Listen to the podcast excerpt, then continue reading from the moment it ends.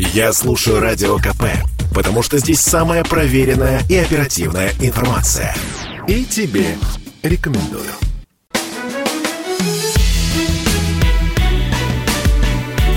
Бофт знает. Здравствуйте, друзья, с вами Иван Панкин и Георгий Бофт, известный российский журналист и политолог. Георгий Георгиевич, я вас всячески приветствую. Здравствуйте. Здравствуйте, Ива. Ну и, конечно, друзья, кроме того, чтобы слушать нас э, в FM-диапазоне, вы можете нас еще и смотреть. Прямая трансляция в YouTube на нашем канале «Радио Комсомольская правда». Там вы можете на нас и посмотреть. Ну, на Бофта в основном и на его отдельно от него шевелящиеся усы. Здравствуйте, Георгий. Ну что, вы сегодня так принарядились. Мне кажется, что там какой-то должен быть наплыв поклонниц. Поклонниц, да? Ну, хорошо. Правда, тема тревожная у нас в начале выпуска. Обычно, как вы знаете, мы вообще не затрагиваем тему Украины по понятной какой причине, чтобы не очернять Украину.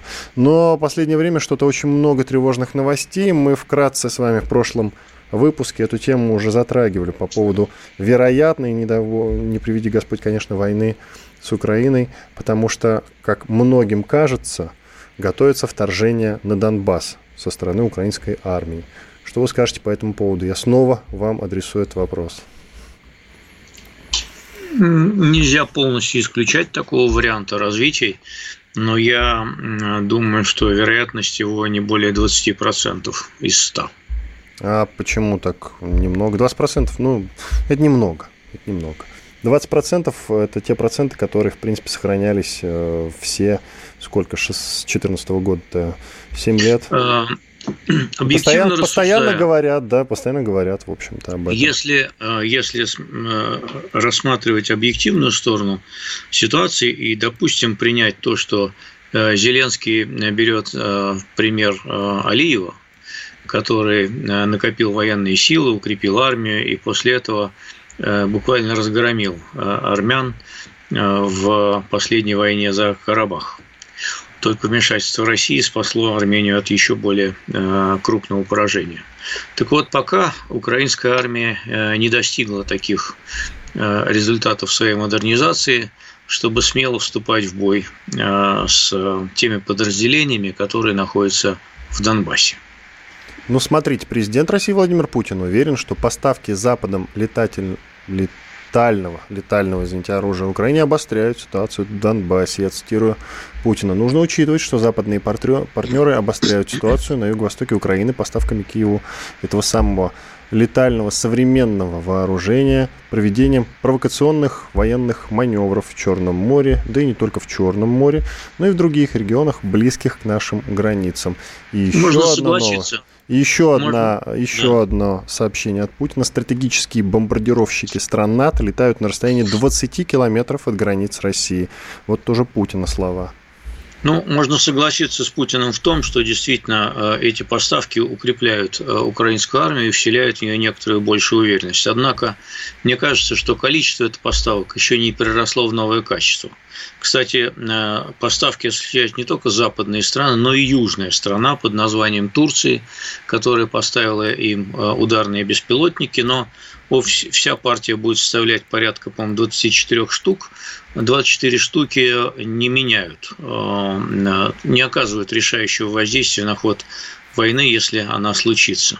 Поэтому э, Украине нужно еще провести модернизацию своей армии, флота.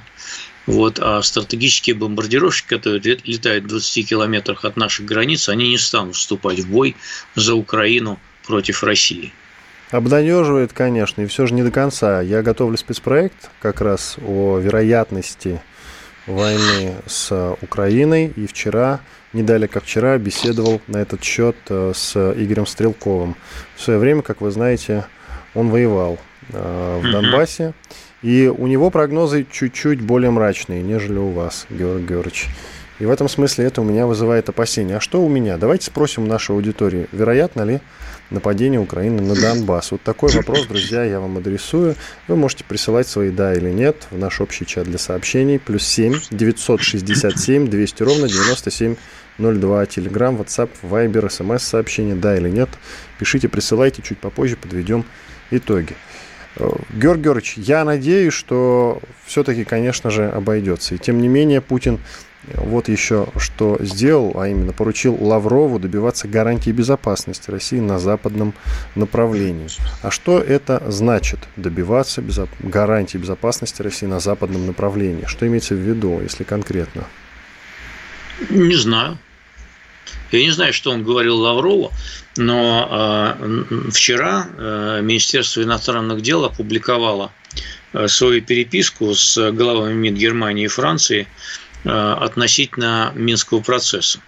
Эта переписка вскрыла глубокие, разногласия между Москвой э, с одной стороны и Парижем и Берлином с другой по поводу этих самых минских договоренностей и того, как их выполнять. В общем, э, процесс окончательно зашел в тупик – и опубликование дипломатической переписки, в общем, может быть приравнено, приравнено к хлопанию дверью в этом переговорном процессе и обозначению того, что Москва больше не надеется на партнерство в рамках нормандского формата, так называемого, со своими западноевропейскими собеседниками. Вот. А, а э, так сказать, как Лавров может обеспечить э, безопасность на Западе, я не знаю. Вот как Шойгу может обеспечить эту самую безопасность, я могу примерно себе представить. А вот как Лавров, честно говоря, не очень. Ну, Слушайте, мы уже давно говорим о полном кризисе взаимоотношений с собеседниками, хотя чем вам не угодило слово партнеры, которые использует Владимир Путин? Мне кажется, что, это, э, что от этого термина надо отказаться, поскольку он носит откровенно издевательский и саркастический характер. И все понимают, что речь ни о каких не о партнерах, а именно о тех, кого принято называть э, в данном контексте скорее противниками, если не вообще врагами. Ну, слово враг, оно совсем уже какое-то отрицательное значение носит и характер такой отрицательный, а все-таки так или иначе нам надо разговаривать с нашими западными собеседниками, партнерами, соседями, ну и так далее и тому подобное, потому что разговаривать лучше, чем не разговаривать. Теоретически я с вами согласен, но никакого диалога не получается. Э, ни по каким вопросам. Э, и э, такие рудиментарные темы, как климат, там прочая ерунда, даже уже об антитерроризме мы не разговариваем. Но по климату мы можем теоретически разговаривать, но там тоже точек соприкосновения не так уж много, поскольку мы по-разному понимаем движение в сторону так называемой углеродно-нейтральной экономики и энергетики. А, поэтому никакой дипломатии даже нет. И мне кажется, что так сказать, э, наш МИД в лице руководства своего всего, он устал от такой, с позволения сказать, э, парадигмы, и, э, может быть, ему нужна вообще такая большая перезагрузка для того, чтобы действительно разговаривать о чем-то. А как к этой перезагрузке подвести плавненько всех участников соревнований? А? Не знаю, иногда смена... Коронавирус, видите, не поспособствовал перезагрузке. Иногда смена, иногда смена актеров э, как-то оживляет общую пьесу, потому что старые актеры надоели, и они не вызывают уже прежних аплодисментов. А э, на новенького может что-то такое сработать на чисто человеческом, э, как говорится, уровне. Но объективных предпосылок сейчас для потепления между Россией и Западом нет вообще никаких. Слушайте, вот вы говорите, что по климату они хотя бы могут как-то разговаривать, ваши слова, но мы помним, что в адрес Путина сказал Байден совсем э, недавно, а именно у Путина тайга горит вообще. Помните? Ну, это как раз э, подтверждает Совсем какой-то оскорбительный часть, уже Вторую характер, часть да. моего тезиса о том, что они как бы вроде и могут разговаривать по климату, но там гораздо больше точек несовпадения, чем совпадения, о чем я тоже упомянул. К Украине еще поподробнее. Давайте вернемся и поговорим. Тут э, вот такой вопрос назревает. А Украина вообще в целом, она становится сильнее постепенно? В военном смысле, она не, разумеется. Она не становится слабее. Она не становится Ну, смотрите, слабее. что я имею в виду? Они воюют уже 7 лет. Это первый да. момент. Второй да. момент. Э, их натаскивает НАТО. Подкидывает им так или иначе какое-то оружие, ну, в целом вооружение. Плюс Турция вот немножко помогла. Ну и какая-то поддержка, наверное, в случае чего у них будет от НАТО, возможно, какие-то там ЧВК под видом э, наемников могут забросить туда. То есть, э, в принципе, возможно, ведь все идет к э, реальным все же боевым действиям. Ну и просто ну, такое количество новостей сейчас об этом. Я да. такого количества не припомню уже давно, если честно. Я понимаю, я понимаю, да, что хочется, конечно, войны. Вам, не хочется но, мне войны. Но э, в этом году ее не будет. Вот, э, и я думаю, что все-таки еще у нас есть э, пару лет на то, чтобы э, э, ее не было. Вот. А хотя в целом я с вами согласен, действительно украинская армия движется в сторону своего укрепления, но просто я считаю, что пока это укрепление не достигло того качественно нового рубежа, после которого можно смело вступать в бой с покупателями продукции военторга в Донбассе. Итак, я напоминаю, что мы проводим опрос, э, нападет ли Украина на Донбасс, как вы считаете, вы можете соглашаться с этим или нет, напишите «да» или «нет» и отправьте, пожалуйста, по номеру телефона плюс 7 967 200 ровно 9702. Причем как вы отправите, это ваше дело. Вы можете написать в Телеграме, в WhatsApp, смс-сообщением нам это отправить или посредством мессенджера под названием Viber. У меня тут все это в единую статистику соберется, и чуть попозже мы подведем итоги. Иван Панкин и Георгий Бофт с вами. Оставайтесь на радио «Комсомольская правда». Это спорт не прикрытый и не скучный. Спорт, в котором есть жизнь. Спорт, который говорит с тобой как друг – Разный, всесторонний, всеобъемлющий. Новый портал о спорте – sportkp.ru О спорте, как о жизни.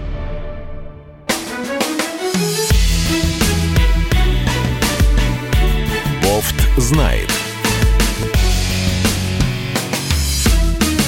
Иван Панкин и Георгий Бофт, известный российский журналист и политолог. Мы проводим опрос, друзья, в котором вы можете участвовать. Нападет ли Украина на Донбасс? Пишите «да» или «нет». Пользуйтесь любым мессенджером для этого. Телеграм, WhatsApp, Viber, смс. Сообщение тоже канает. А, плюс семь девятьсот шестьдесят семь двести ровно девяносто семь 02. И пока что 83% наших слушателей считают, что нет, Украина не нападет. Вот так вот, Георгий Георгиевич.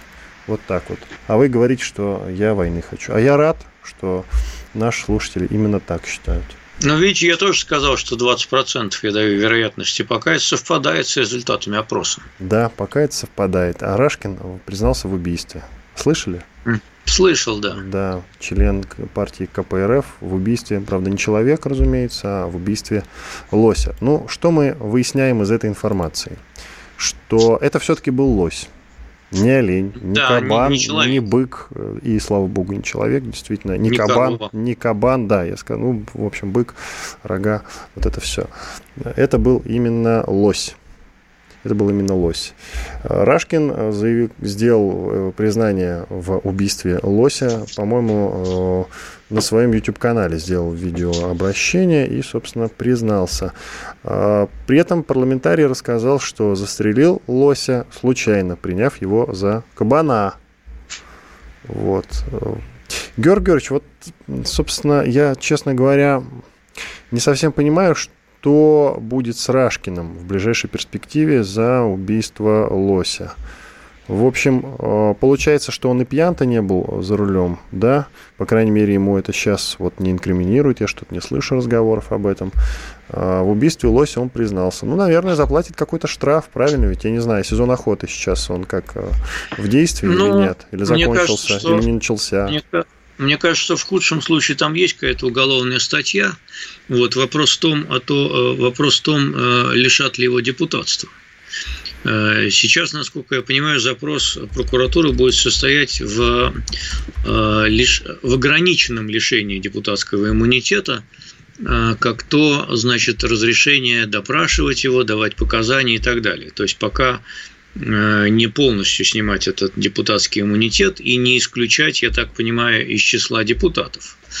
Вот. А, и, видимо, вокруг этого идет большой торг – и это торг не между КПРФ и прокуратурой, конечно, как мы все понимаем, А это торг между КПРФ и администрацией президента в лице управления внутренней политики. И вот чем он кончится, мы не знаем, поскольку мы там свечку не держим, и какие там условия кому выставляются тоже. Но, э, как мы понимаем, несчастный лось тут, в общем, э, как-то не самый главный фигурант. Ну, вообще Рашкин довольно видный политик в России, не только как депутат от КПРФ, а в целом как депутат. Он довольно узнаваемый. И раньше, по крайней мере, было принято считать, что он является преемником Зюганова. Я так понимаю, что после этого инцидента говорить о каком-либо преемничестве внутри партии КПРФ уже, наверное, не приходится, да? Я, я очень рад этому, поскольку... Нет, вы согласны с этим или нет, для начала? Я скорее согласен с этим, я очень рад этому, поскольку фигура Рашкина в лице его а, довольно радикальных левых взглядов и сталинистских взглядов, она мне совершенно не симпатична. Если бы его даже посадили в тюрьму за этого убитого лося, я бы ни минуты не пожалел. Ну, вы какой-то прям кровожадный, Георгий Георгиевич. Да. За убийство лося, по-моему, все-таки не сажают именно в тюрьму, так, чтобы посадить. Но, насколько я знаю, ответственность некая существует, даже если ты ехал по трассе загородной, и лось бросился тебе под колеса, ты его сбил, ты все равно как-то вроде как обязан заплатить некий штраф. Да, там странно. несколько, там несколько, ничего, ничего странного, это ущерб природе, поэтому в таких э, случаях аварии вызывают не только ГИБДД, но и представители Росприроднадзора, и он накладывает штраф за ущерб – как это там термин называется, я не помню. Короче говоря, каждое животное стоит определенное количество денег, и лось он стоит там, по-моему, то ли 60, то ли 80 тысяч рублей. А, ну, в общем, я так понимаю, что Рашкин сейчас, а, так как он убил лося случайно, он же все-таки в кабана целился, а, так и лось мог и под машину прыгнуть тоже случайно. Рашкин просто выплатит некий условный штраф, сколько там лось стоит, мы не знаем с Бофтом, и все будет в порядке. Правильно получается?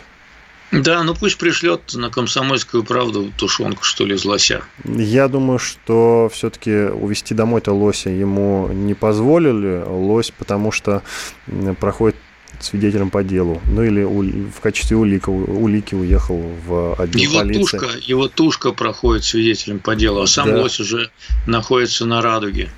Интересно, кстати, а вот э, если он в качестве улики используется э, в отделах полиции, где хранятся улики, там что, есть какие-то холодильники объемные, чтобы хранить этого лося? И как его хранят? Тут тоже интересно, целиком или разделали действительно? Ну, есть куда вы, поместить? Вы... Вы хотите что, сказать, что в каждом отделении полиции у нас есть специальные морги для людей и лосей? Нет, я думаю, что не так. Я думаю, что его уже давно съели местные исследователи.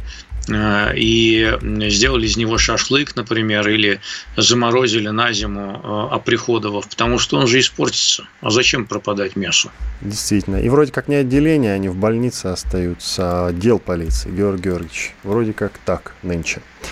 А, идем дальше. Георгий Георгиевич, человечеству грозит новая пандемия. Вы знаете об этом. Но не коронавируса, а гриппа, которая, как предполагают э, американские ученые, может унести более 33 миллионов жизней. И это вам не жизнь одного лося, убитого случайно Рашкиным, а все-таки 33 миллиона человек. Вот. Американские ученые, как я уже и сказал, э, прогнозируют появление вот этой самой эпидемии гриппа, которая будет, как я тоже уже сказал, смертоноснее COVID-19.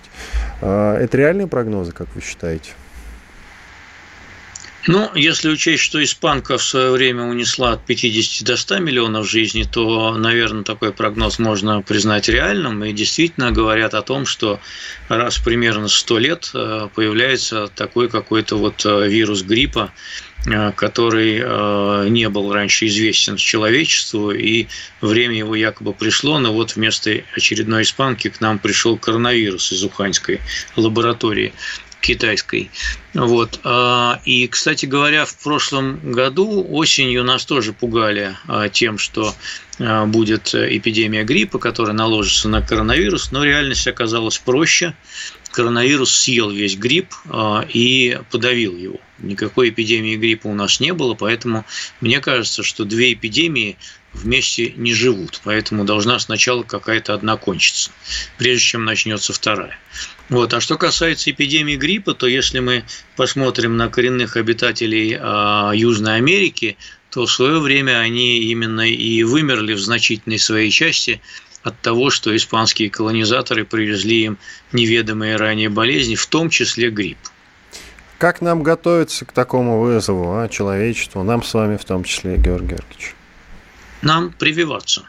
Ну, прививаться это же от коронавируса прививка, а не от гриппа. Почему есть прививки? Есть прививки от гриппа тоже. Они ежегодные. Вот. И э, в целом наиболее удачные э, прививки от гриппа имеют эффективность около 70%. Э, это доказано наукой, поэтому я знаю, у меня э, несколько знакомых, они раньше регулярно прививались от гриппа, вот каждый год там разные штаммы мешают в эти прививки, и, в общем, чувствовали себя неплохо. Еще международки немного. Давайте поговорим о судьбе бывшего президента Грузии Михаила Саакашвили который он сейчас, ну да, он болен, да, он находится в Грузии и он находится в тюрьме. Он там даже время от времени падает э, в обморок, вот как, например, сегодня потерял сознание в тюрьме, а до этого он объявлял голодовку, много дней продержался, но не больше, э, чем, например, чем, например, Навальный, насколько я могу судить, или не больше, чем Сенцов, украинский тоже э, в каком-то смысле политзаключенный, а в каком-то смысле обычный террорист Сенцов. Он дольше, по-моему, держался, чем Саакашвили. Э, Саакашвили решил голодовку, насколько я понял, прекратить. Так вот, о судьбе Саакашвили. Ему что-нибудь светит э, в Грузии э, в перспективе, как возможному э, да вновь, возможно ли, чтобы он снова стал президентом, например, Грузии? Вы верите в такой расклад? Ну, насколько я помню, его для начала уже заочно осудили лет на пять, по-моему, или шесть за э, прежние, э, то, что назвали преступлениями, и за вот сейчас незаконное пересечение границ, границы ему еще могут впаять срок. Поэтому мне кажется, что грузинская политическая элита в большинстве своем не хочет возвращения Саакашвили в большую политику, и она его не допустит. Это слишком неудобный, неуживчивый, непредсказуемый политик, импульсивный, им и без него теперь хорошо. Они как-то уж так устроились в своей Грузии, что прекрасно обходится без Саакашвили. Выйдя из прежнего такого критического кризисного состояния, когда там то у них, э, значит, Шеварнадзе, то Гамсахурди, то еще кто-то, вот, периодически там э, перевороты фактически случались, вот, они этого больше не хотят, они хотят более размеренного и спокойного развития в рамках парламентской республики, вот, с периодической бузой, но не критической. Вот. А Саакашвили, он опять начнет мутить воду, проводить какие-нибудь радикальные реформы, нафиг им это все сдалось. А он, э, подытожим, у нас секунд 50 остается, а он вообще был хорошим лидером, потому что мнения расходятся по поводу него. Кто-то вообще его считает э, едва ли не лучшим президентом за последние 30 лет э, в Грузии. Я думаю, что он достаточно сильно встряхнул страну, и она добилась очевидных успехов, по крайней мере, хотя бы за счет помощи западной и американской, и некоторые достижения его по части реформ нельзя отрицать.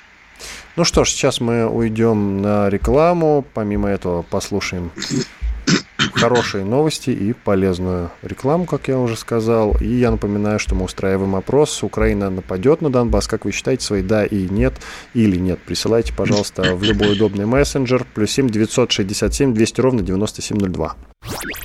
Я слушаю Радио КП, потому что здесь Сергей Мартан, Дмитрий Гоблин-Пучков, Тина Канделаки, Владимир Жириновский и другие топовые ведущие. Я слушаю Радио КП и тебе рекомендую.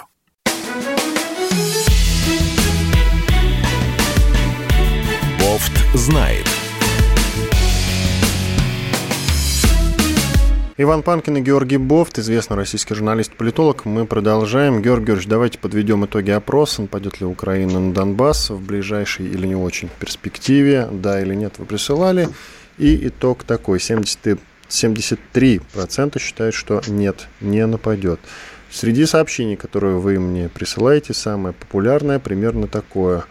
А, а вот, например, пишет Сергей из Новосибирской области. Он, в принципе, отражает мнение большинства. Иван, Украина не может напасть на свою территорию, не несите бред. И тут, э, Георгий Георгиевич, можно ли говорить о том, что это территория Украины? Да. Донбасс это территория Украины? Да. А чья? А, а я думал, это непризнанные республики. Ну, Независимые непризнанные... от Украины точно. Вообще непризнанные республики, они всегда чья-то территория. Вот Приднестровье, например, территория Молдовы. А в Приднестровье как бы согласны с этим? А в Абхазии Нет, согласны, что они э, территория Грузии? А, а вы знаете, что Приднестровье, э, когда экспортирует свою продукцию в Европу, то маркирует его как сделано в Молдове? Ну, выживать как-то надо. Может быть, поэтому и маркируют. Но назад что-то не возвращаются. Чего замолчали, mm-hmm. Георгий Георгиевич? Мне кажется, это вопрос времени. Э, как раз по поводу, как раз по поводу Приднестровья у меня несколько больше уверенности, что оно вернется в состав Молдавии, чем по поводу Донбасса. Но там какой-то кровной ненависти нет, как в Абхазии, например. Да, я могу тут с вами согласиться. А в да. том, что касается Донбасса, пожалуй, нет. Слишком много крови пролито. Ну, в воззримом будущем скорее нет, чем да.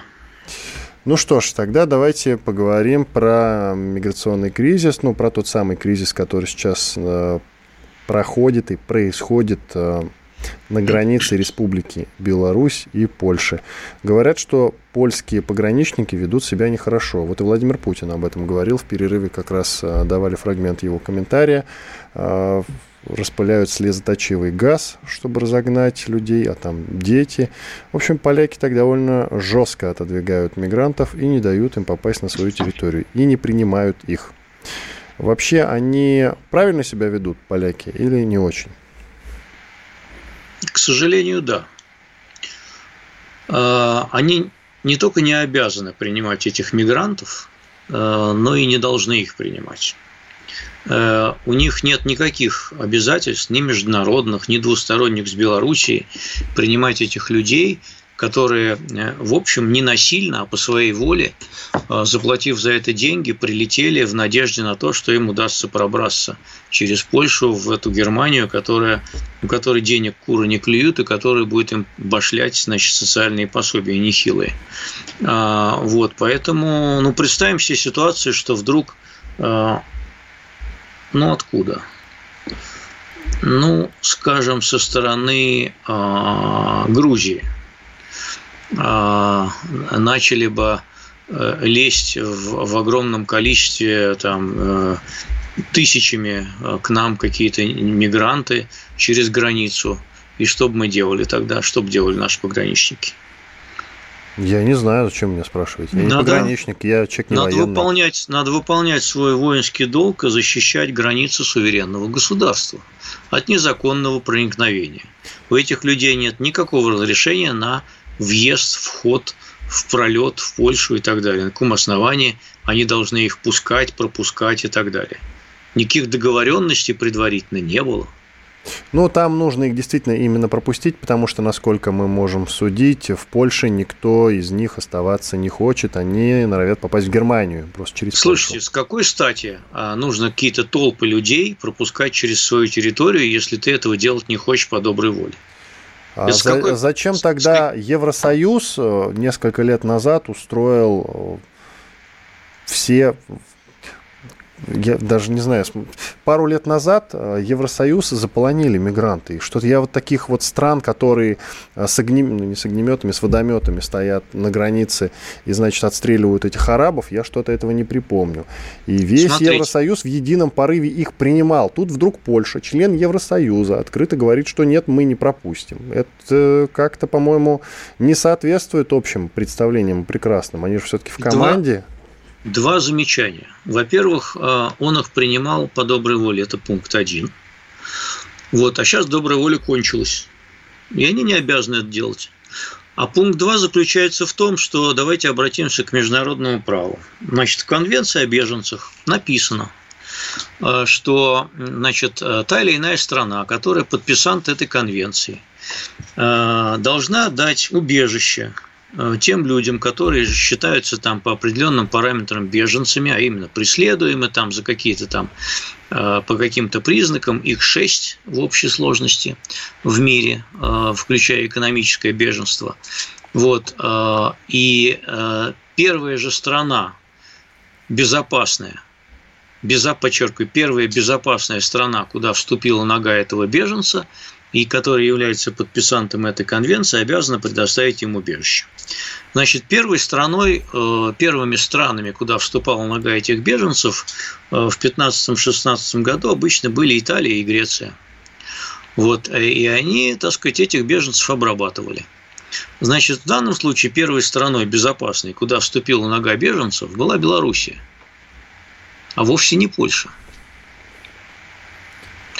И э, Белоруссия, как подписант конвенции о, беженцах, если она считает этих людей преследуемыми э, там, откуда они прибыли, в общем, должна им дать, предоставить это убежище. Предоставит? А дальше, да вроде пока не собирается.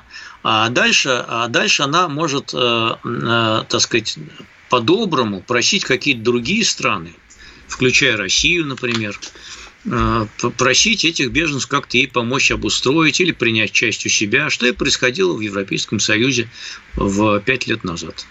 Вот так вот это выглядит с точки зрения международного права. А все остальное – это все домыслы пропаганды. Звучат обвинения в адрес России, что кризис, во-первых, вот этот вот миграционный, выгоден России, в том числе говорят о том, что это едва ли не Путин все это устроил.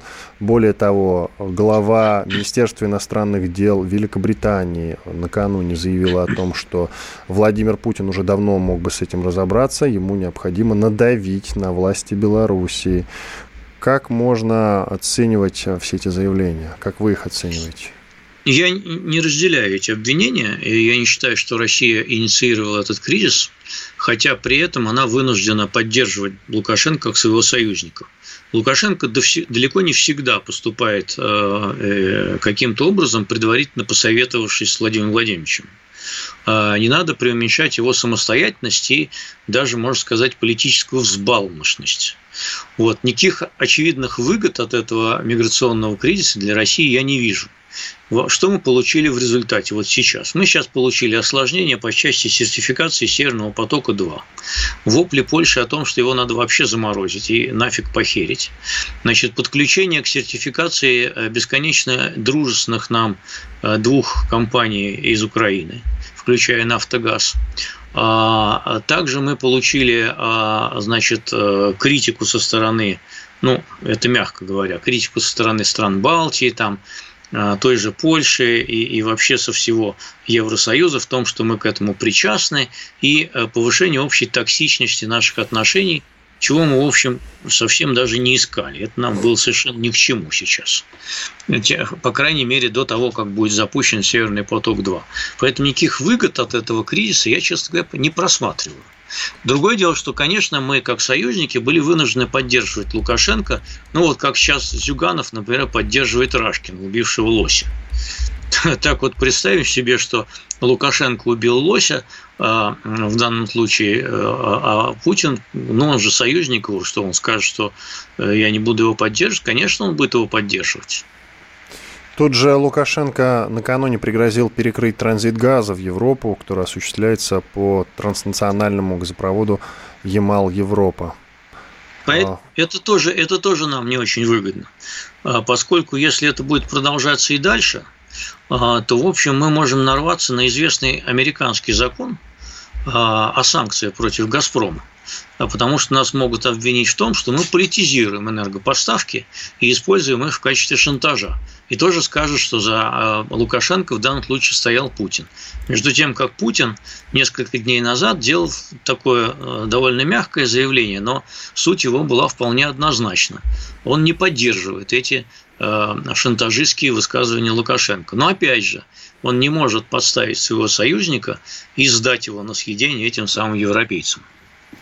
Ну ладно, про беженцев на польско-белорусской границе поговорили. Теперь давайте поговорим про мигрантов, которые работают на стройках в России, а именно в Москве. Собянин призвал заменить работников на стройках людьми, цитата, другого качества. То есть, по словам мэра, при осуществлении программы реновации нужно привлекать россиян из ближайших регионов и повышать им заработную плату. Георгий Георгиевич, вот у нас минута до конца этой части, а ведь до этого все про мигрантов говорили, говорили, что на стройках, на стройках именно мигрантов не хватает, а тут вдруг, смотрите, прям противоположные заявления. Ну, я поддерживаю в данном случае Собянина, давно пора это сделать. Вот. А, только проблема заключается в том, что нету достаточно квалифицированной и дисциплинированной рабочей силы в регионах, которая поехала бы в Москву на тех условиях, на которых едут мигранты. Вот такая есть некоторая заковыка. Ну так вот он же говорит, нужно повышать им заработную плату. Продолжим обсуждать это после перерыва. Каждый понедельник на Радио КП. Десант здравого смысла в лице Дмитрия Гоблина-Пучкова и Наданы Фридрихсон борется с бардаком окружающего мира и смеется в лицо опасности. Это кто такое мог придумать? Это даже не днище, это вообще какое-то безумие. Вы что там устроили? Перво-наперво, это не ядерные державы. Что они там обсуждают со своими там полутора танками в Эстонии и одним танком в Латвии? У нас есть чем уговорить их танки. Надо быть полным идиотом, чтобы, глядя на это очередное шапито под руководством клоуна, испытывать к этому какое-то уважение. Я повторюсь, деньги где? Где производство? Где рабочие места? Где снижение тарифов, там, ЖКХ и прочее? Слушайте «Гоблина» и Надану каждый понедельник в 7 часов вечера по московскому времени на радио «Комсомольская правда».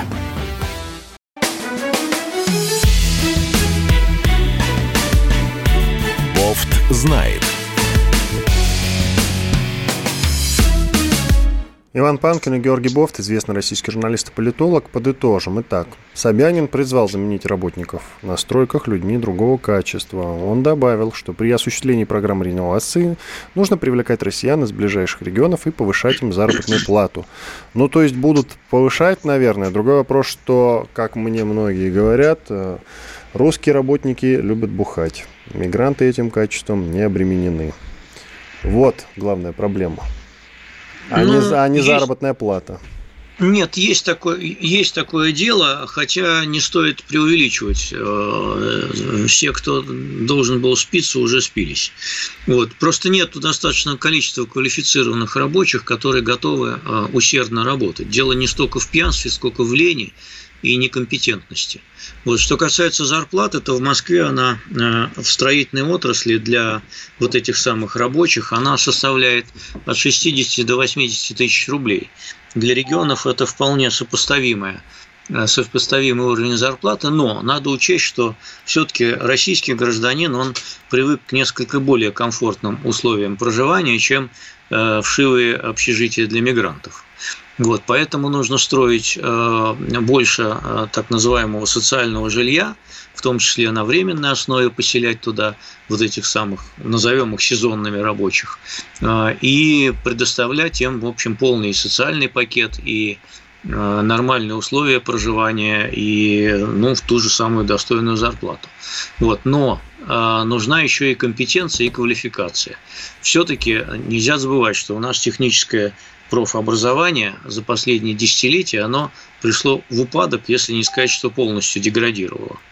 А, поэтому вот те мигранты, которые у нас работают, они за эти долгие годы, они и путем передачи опыта там, одних поколений другим, и путем практики, они научились работать на тех профессиях, на которых они заняты. А наши граждане, они разучились работать на этих профессиях, а никто их а, вот именно в техникумах а, и всяких, как теперь называются, колледжах, этому практически не обучает. Георгий Георгиевич, знаете, на какую тему сейчас поговорим? О Нет, роли не... женщины в устойчивом развитии компаний, бизнеса, экономики России в условиях новой реальности. Я сегодня побывал на, конферен... на конференции, которая... Вот вы такой нарядный-то, я и смотрю. Э, К бабам которая, которая называется «Время женщин в бизнесе России», которую организовала медиагруппа «Комсомольская правда». И среди прочих, я там, да, в основном общался с женщинами, но среди прочих пообщался и с Валерием Федоровым, это глава э, в ЦИОМ. Вы знаете, о чем, принципе, э, речь шла? О том, что все эти гендерные разговоры уходят в прошлое. И женщины постепенно обгоняют мужчин. Вы как ощущаете это? Причем как в бизнесе, так и в политике постепенно. Как вы считаете, мы вообще в, какой, в какой-то ближайшей перспективе откажемся от э, такой патриархальности, что ли, в бизнесе, в политике? Как вы считаете? Я считаю, что да, но я уже не первый год говорю о том, что Россия – это женская страна. Да это и не я придумал. Ну, она женская вот. страна. Почему? Потому что у нас э, женщин, в принципе, больше, чем мужчин. Нет, Нам об этом статистика нет, говорит. Нет, не поэтому. Нет, не поэтому.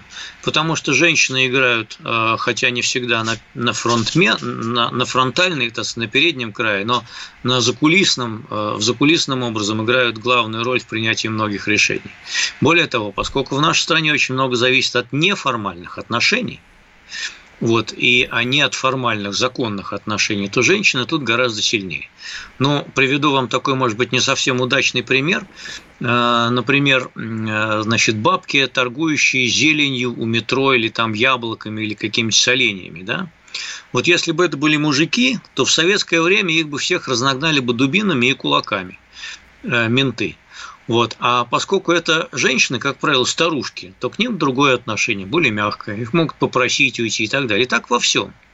И так во всем. Женщина легче решает неформальные, неформальным образом всякий вопрос. Она лучший переговорщик. А, она более гибка, она более, так сказать, а, вариативна в этих переговорах и в решении разных задач. Мужчины более прямолинейные. Поскольку вот в нашей стране все делалось через, извиняюсь, не надо зад... говорить. Через задницу, хорошо? Вот, то женщины тут тоже э, преуспевают гораздо лучше мужчин. Э, говорил я с, как я уже сказал, с Валерием Федоровым, главой ВЦИОМ. Давайте послушаем, о чем говорил. Главный, наверное, результат наших актуальных исследований на эту тему, он в том, что нет разницы, нет больше разницы, мужчина ты или женщина, вот, если ты хочешь занять руководящую позицию. А, требования гендерные уходят в прошлое.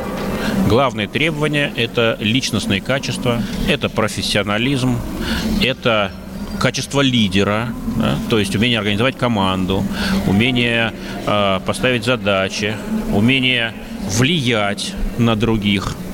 Вот это общее мнение, которое э, мы зафиксировали э, и у женщин самих, и у мужчин. И, на мой взгляд, это очень хороший знак. Это значит, что мы ушли э, от, от точки зрения, что, ну, скажем, мужчины – это прирожденные лидеры, а женщины – неприрожденные. Или наоборот, что женщины – это прирожденные лидерки, а мужчины нет. Все это социальные конструкты, которые уходят в прошлое. Вот. Я хочу напомнить, что мы несколько тысяч лет, надо у историков поинтересоваться, сколько конкретно живем при патриархате а до этого много тысяч лет жили при матриархате. То есть я к чему, что э, вот э, связь гендера и лидерства – это социальный конструкт. Не надо его принимать за аксиому, это только теорема. Это то, что принято в определенное время в определенном обществе. Это может смениться. Поэтому я думаю, сегодня надо говорить не о женском лидерстве скорее, да, а о том, чтобы лидерами у нас становились люди, э, которые ну, к этому имеют все э, необходимые требования, качества. Валерий Федоров, глава Всероссийского центра изучения общественного мнения. Георгий Георгиевич, а я вот периодически, вы знаете, изучаю либеральные оппозиционные СМИ. Там говорят, что у нас сексизм в стране процветает. Нестыковочки. Нет, Федоров обратное ничего, нам говорит. Ничего тут нет, никаких нестыковочек. Он, может быть, процветает на каком-то латентном а, а, обывательском уровне. И еще Э, в силу того, что э, большая часть, значительная часть мужиков деградировала, спилась и вообще прошла через отрицательный отбор э, в пору вялотекущего геноцида 20 века, то женщины там очень хотят выжить, выйти замуж хотя бы за какого-то приличного вообще парня или мужчину, которых все меньше и меньше становится. Вот. И в этом плане, конечно, вот эти вот объекты внимания женского пола, они некоторые много себе позволяют. Это да. Но я надеюсь, что следующим президентом России станет женщина. Прям следующим? Прям следующим, да. Вот прям следующим. Вы надеетесь Владимир... или это ваш прогноз? Я надеюсь на это, потому что, потому что уже пора. А, потому что мне кажется, что нам нужна Екатерина II, не меньше а, чтобы разобрать а, тот бардак, который мужики понаделали в 20 и начале 21 века. И что, думаете, прям придет женщина и нам поможет, да? Ну, если это будет, если это будет аналог Екатерины II, то да. Где же ее найти, такой аналог-то, скажите мне? Может, с Германии опять поискать? Ну, Меркель э, на пенсию уходит. Я не думаю, что она будет готова нам как-то в этом помочь. Да она и не гражданка Российской Федерации. Ну, это что, проблема? У нас иные Нет, а паспорт должен, получают за два дня. Должен, президент должен родиться в Российской Федерации. Он э, не может э, быть, э, так сказать, вот... Э, натурализован. Ну, я понял вас. У нас э, дискриминация вот на работе, как вы считаете, на производстве, она присутствует или нет? Платят ли женщинам меньшую заработную плату, как вы считаете, например? Ну, статистика, статистика говорит, что э, средняя зарплата женщин меньше, чем зарплата мужчин. Э, вот, э, в этом плане, да, такая дискриминация имеет место быть, но это, мне кажется, рудиментарные остатки прошлого, и они скоро будут преодолены. Во многих семьях уже женщина является, ну, в буквальном смысле кормильцем, поскольку получает больше мужчин. И многих мужиков это даже не задевает. Уже они спокойно себе сидят на бабской шее. Ну что ж, ладно, будем надеяться, правда, что они все-таки слезут с бабской шеи. Ну, да, ну, ради конкуренции пусть... хотя бы, а то Понимаете, Пусть вот, слезут, хотя бы пересядут на диван. А то как-то вот представляете женщину на выборах в президенты в 2024 году, и она большинством голосов победит как-то без конкуренции. Это, мне Нет, кажется, неправильно. я все-таки говорю не о 24-м годе, а о 36-м. Но вы можете кажется, говорить что... все, что угодно, мы с вами это уже обсуждали. Давайте на 24-й ориентируемся все-таки год. А, ориентируемся на официальные цифры, Георгий Георгиевич. Итак, а вы знаете, что писателя... Вы к феминитивам, кстати, как относитесь, коротко? Плохо. Плохо. Тогда писателя Джан Роулинг, британскую, британского... Нет, она писательница. Все-таки писательница. Ага. Она писательница. Но не писателька не редакторка. Не писатель, она писательница, но и не, не режиссерка. Но не режиссерка но не и не авторка. Так, да. так вот, ее не режиссерку не позвали на юбилей Гарри Поттера. Ею же самой и написаны. А, сообщать, что виной всему высказывание Роулинг о трансгендерах. Георгий Георгиевич, у нас минута, вам комментарий. Я, вы знаете, ни одного трансгендера в своей жизни не встречал. Я не знаю, хорошо это или плохо, но вот э, жизнь, так сказать, не подарила мне встречи с трансгендером. Э, я не чувствую себя от этого никоим образом лишенным чего-либо. И считаю, что проблема вот этих всех сексуальных меньшинств, она сильно раздута.